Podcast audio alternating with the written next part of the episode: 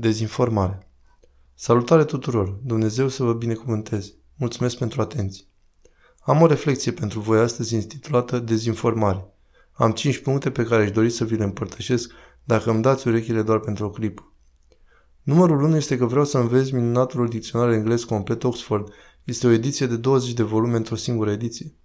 De obicei găsești dicționarul Oxford în 20 de volume, dar la începutul anilor 90 l-au publicat într-o ediție într-un volum, trebuie să folosești una dintre aceste lupe puternice doar pentru a citi cuvintele.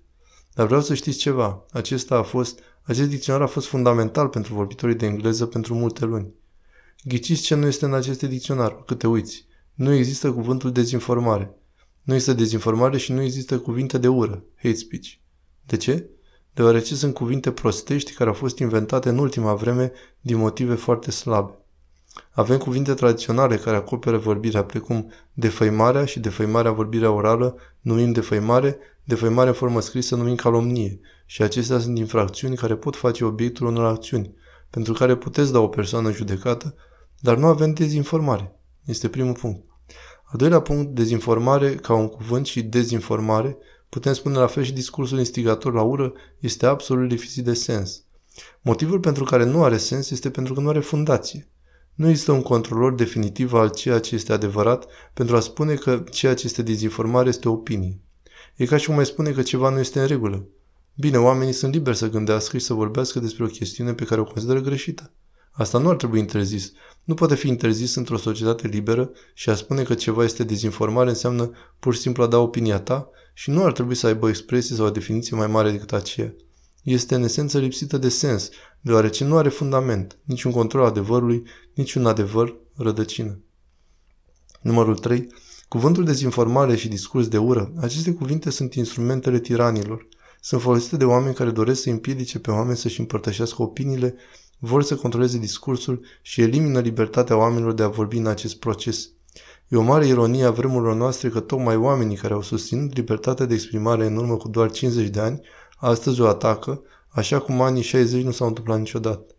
George Orwell, în clasicul său 1984, pe care trebuie să-l citesc în liceu, nu știu dacă copiii mai citesc acea carte, este extrem de relevantă și mult mai relevantă astăzi decât era în anii 70 și 80. El a avut acolo ceva pe care l-a numit un minister al adevărului.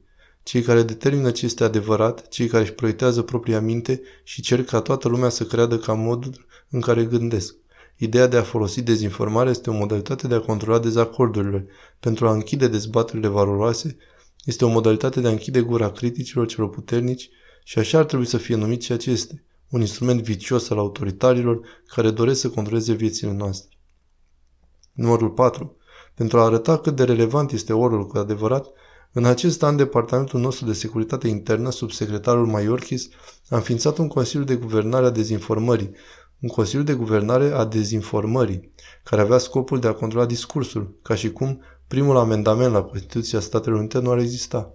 Numai că secretarul Maiorcas a supravegheat în înființarea acestui Consiliu. A făcut-o fără rușine. Acesta este un om care a condus la cea mai gravă încălcare a legii noastre de imigrație din istoria Statelor Unite, care a supravegheat o graniță complet deschisă și fără să clipească din ochi, în mărturia publică a afirmat că granița noastră e în siguranță, recunoscând în mod privat că nu este. Omul care va supraveghea Consiliul de Dezinformare al Informațiilor. Ar putea fi mai ironic decât atât? Mă îndoiesc cu adevărat. Tragedie grotescă în Statele Unite. Acest pământ care a susținut libertatea de la întemeiere. Mulțumesc lui Dumnezeu, conform Maiorcas, din cauza revoltelor extremiștilor de dreapta, Consiliul a fost închis după trei săptămâni și a fost închis în mod interesant providențial pe 24 august.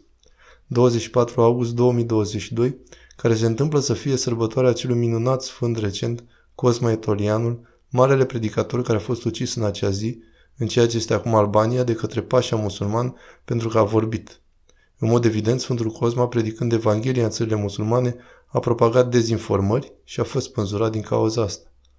Dragilor, acest lucru nu este surprinzător pentru creștini. Faptul că vedem asta pe măsură ce credința creștină scade în Occident, vedem abandonarea progresivă a libertății. Creștinii au avut legile de vorbire aruncate către ei și am fost persecutați și uciși pentru că au spus lucruri greșite, deși sunt adevărate timp de 2000 de ani. Romanii ne-au ucis pentru că spuneam că nu există zei, există doar unul și pentru că spuneam că idolii lor erau demoni. Musulmanii ne-au ucis pentru că am spus că Mahomed a fost un profet fals și că Isus este Fiul lui Dumnezeu și a fost răstignit pe o cruce. Comuniștii ne-au ucis, bine, ne-au ucis pentru tot, dar ne-au ucis pentru că am spus că Hristos a înviat.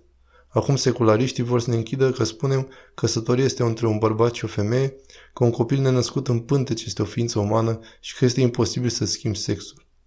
Pentru că iubim pe Dumnezeu și iubim oamenii, creștinii nu ar trebui să facă nimic decât a spune adevărul în dragoste, indiferent de consecință.